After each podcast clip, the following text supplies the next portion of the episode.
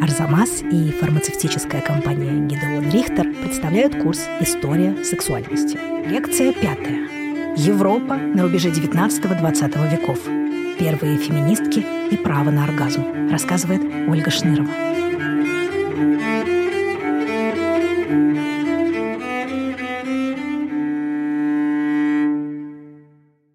Мне бы хотелось начать с достаточно, наверное, известного исторического анекдота, связанного с представлением о том, что, например, секс как удовольствие с точки зрения викторианской морали не приветствовался.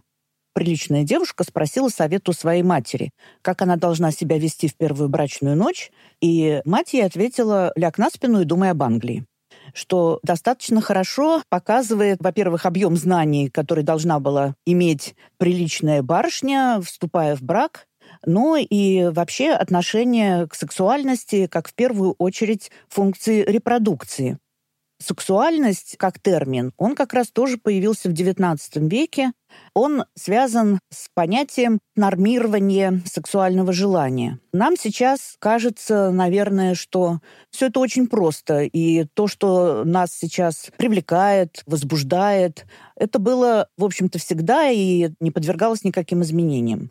На самом деле наше сексуальное поведение, так же как и другие стороны жизни, определяются обществом. В XIX веке велись серьезные споры между философами, медиками, педагогами по поводу того, что хорошо, что полезно для мужчины и женщины.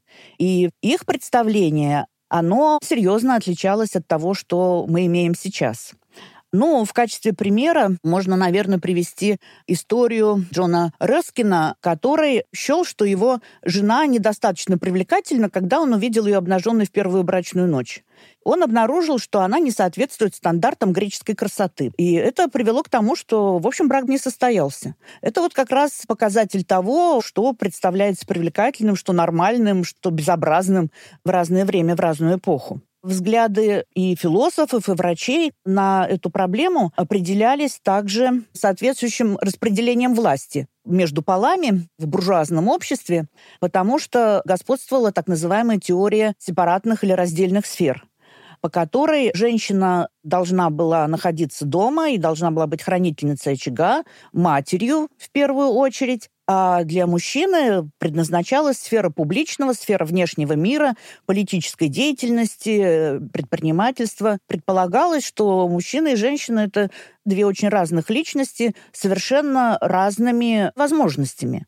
Поскольку сфера публичного, она считалась, ну и сейчас, наверное, считается вышестоящей по отношению к сфере домашнего, в отношении женщины было такое понятие «неполноценный пол» — inferior sex. Следовательно, существовали разные программы воспитания мальчиков и девочек, и, в общем-то, совершенно разные каноны ну, мужской и женской красоты. Женщина не должна была быть мускулистой, она должна была быть беспомощной, э, желательно. Она должна была по-другому питаться, потому что мясная диета, например, для мужчин, а женщины должны в основном питаться растительной пищей, молочной пищей. Мясо должны потреблять меньше поскольку это фактически два разных вида, мужчина и женщина, существовали разные представления о сексуальности мужской и женской. Поведение мужчины сексуальное определяется половым инстинктом, который трудно контролировать. А вот в отношении женщин как раз складывается обратное убеждение, что женщина по природе своей асексуальна.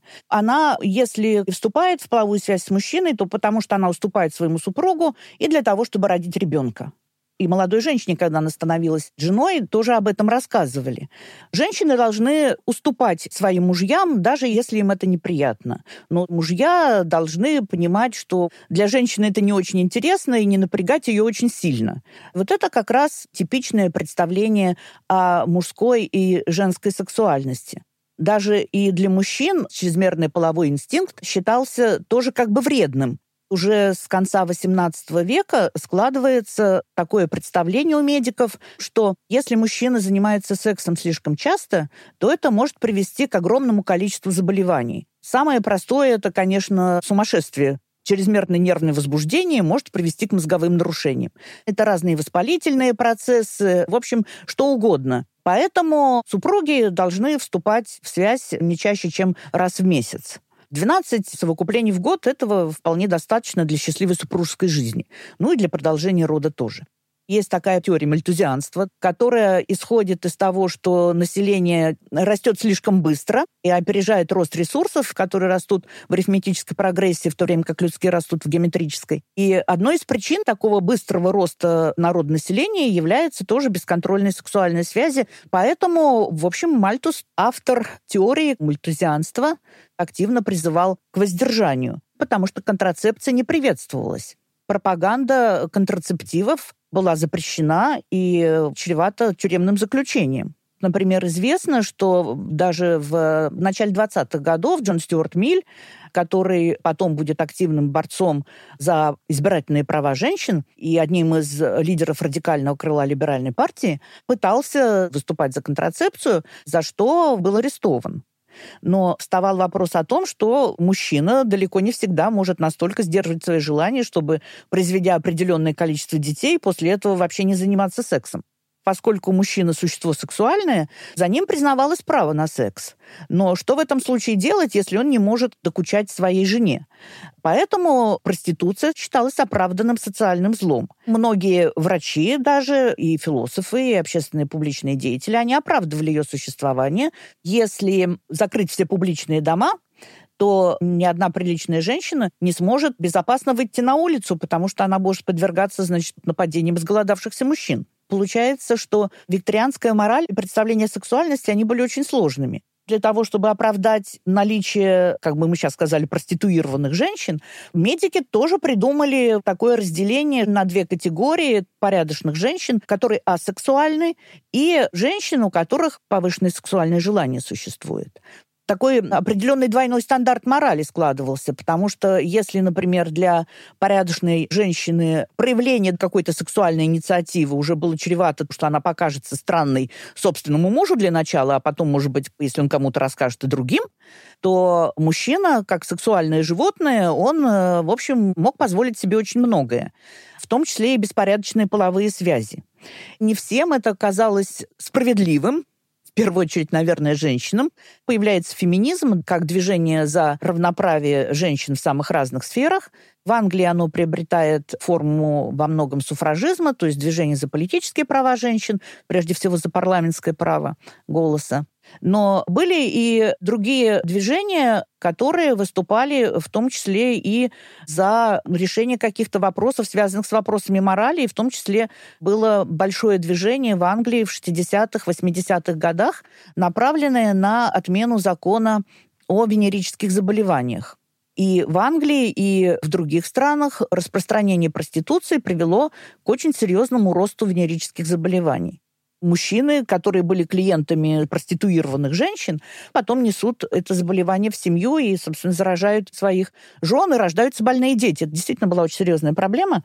И в результате был принят закон, направленный на борьбу с венерическими заболеваниями. Закон предусматривал задержание женщин, которые были заподозрены в занятиях проституцией, их принудительное медицинское освидетельствование и лечение принятие этих законов совершенно неожиданно вызвало к жизни масштабное движение за отмену закона о венерических заболеваниях, которое возглавила жена священника Жозефина Батлер. Она и сторонницы этого движения говорили о том, что привлекать к ответственности только проституированных женщин совершенно несправедливо в распространении этой эпидемии виноваты и их клиенты, и владельцы публичных домов, которые эти женщины эксплуатируют. И поэтому уж если, значит, бороться с вот проституцией масштабно, то тогда нужно привлекать к ответственности всех почему вот это движение было поддержано, в том числе и в парламенте стали появляться противники этих законов. Полицейские получили право задерживать любую одиноко идущую женщину, которая вызывала у них подозрения. И это привело к тому, что были случаи, причем не единичные, когда задерживались женщины замужние там, или чьи-то дочери, которые показались подозрительными, потому что они шли одни вечером и это был тоже еще один довод за отмену этих законов. Ну и в конце концов они были отменены. Деятельность женщин, которые принимали участие в этой кампании за отмену законов о венерических заболеваниях, это был акт гражданского мужества, можно сказать, потому что даже суфражистки многие отказывались поддерживать Жозефину Батлер. Они считали, что все, что связано с вопросами секса, неприлично.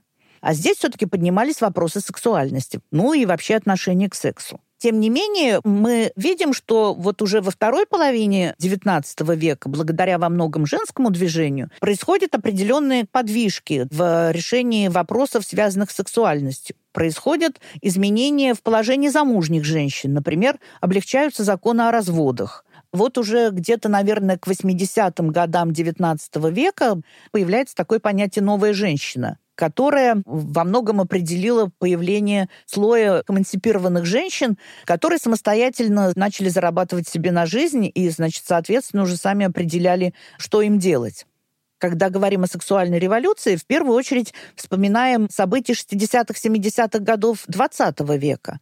Но на самом деле и на рубеже веков 19 и 20 произошли тоже не менее серьезные изменения, которые позволили говорить о том, что здесь тоже была сексуальная революция. Появляется даже такое понятие, как половой вопрос как раз связанный с сексуальностью, который становится предметом общественных дискуссий в медицинских журналах, в большом количестве общественно-политических журналов публикуются статьи, которые иногда псевдонаучно, иногда действительно научно обсуждают вопросы секса и взаимоотношений партнеров, вопросы регулирования деторождения, вопросы венерических заболеваний, потому что он по-прежнему стоял очень остро, вопросы проституции и так далее, и так далее. Начинают проходить в начале 20 века целые конгрессы сексологов, которые тоже все это обсуждают ведутся дискуссии по поводу техник секса, потому что до этого единственной приемлемой считалась миссионерская поза, причем женщина не должна была даже ноги сгибать и желательно не двигаться. Появляются дискуссии о том, возможно ли другие позы в сексе, в том числе, возможно ли такая противоестественная поза, когда женщина находится сверху происходят очень серьезные изменения в общественном сознании. Это порождает и определенную ответную реакцию в это время в философии среди там тоже медиков усиливается так называемое мизогинистское направление, которое в большей степени связано с двумя именами. Это Пауля Мёбиуса, немецкого врача, и Отто Вейнингера, философа. И тот и другой, размышляя о мужественности и женственности, снова попытались э, доказать несостоятельность женщины. Например, Мёбиус танцевал от того, что мозг мужчины всегда тяжелее и больше по объему, чем женский. Вот, следовательно, уже с точки зрения физиологии женщина ну, не может достигать такого же умственного развития, как мужчина. Кроме того, Мёбиус говорит о том, что женщина, она так устроена, что у нее, в общем-то, основным органом является не мозг, а матка. Это надо принять, и не нужно претендовать на то же место, которое занимает мужчина. Действительно, в силу ограниченности контрацепции у женщин было много детей, и женщина после того, как она выходила замуж, а выходила замуж она достаточно рано, находилась в состоянии постоянной беременности, либо вскармливания очередного отпрыска. Действительно, женский организм быстро изнашивался. Вейнингер, который, в принципе, был совсем молодым человеком, он написал докторскую диссертацию, которая называлась «Полохарактер». И вот он там тоже проанализировал с философской точки зрения, с физиологической мужественности женственность, так как он ее понимал, и тоже исходил из того, что женщина — это сосуд греха, живет эмоциями, а не разумом, не может достичь моральных и тем более умственных высот, и тянет общество назад. И мужчина не может достичь совершенства, потому что он привязан к женщине своими желаниями. Поскольку мужчина не в состоянии отказаться от своих желаний, не в состоянии отказаться от женщины, то, значит, всемирной гармонии не будет достигнута появление вот этого направления, это в сущности тоже, ну, можно считать как бы проявление актуализации полового вопроса, потому что дискуссии шли с разных позиций, со стороны либерализации и со стороны, наоборот, там, мизогинии и попыток поставить женщин на место, грубо говоря. Поэтому э, вот появляется эта работа Мёбиуса, и она встречает большой отклик. И диссертация Вейнингера, которая тоже была издана как отдельная работа и переведена на многие языки, в том числе и на русский. Но, кроме того, не нужно забывать, что как раз в начале 20 века популярной становится теория Фрейда. Разработка этой теории началась с того, что он начал лечить женскую истерию. Истерия была распространенным женским заболеванием в конце 19-го, начале 20 века. Во всяком случае, она как бы таковым считалась. Под истерией понимали невротическое состояние, когда женщина ну, плохо контролировала свои эмоции, была постоянно раздражена, страдала бессонницей. Сейчас, наверное, в большей степени мы бы это состояние определили как депрессивное состояние. Это было настолько распространенное заболевание, как я уже говорила, что многие медики озадачивались вопросом его происхождения и э, способов его лечения. Фрейд, беседуя со своими пациентками, пришел к выводу о том, что одной из причин является сексуальная неудовлетворенность. Следовательно, эти ложные представления о женской сексуальности, которые заставляли женщину стыдиться своих сексуальных желаний, загонять их вглубь, приводили к тому, что невротические состояния стали среди женщин распространенным явлением. Это тоже была проблема вскрытая, и которая заставила пересмотреть представление о женской сексуальности. Кроме того, меняется отношение к контрацепции. Как я уже говорила, вплоть до конца XIX века контрацепция была фактически запрещена порядочные женщины, они были очень слабо осведомлены о том, как можно предохраниться от нежелательной беременности. Происходят изменения только в начале XX века.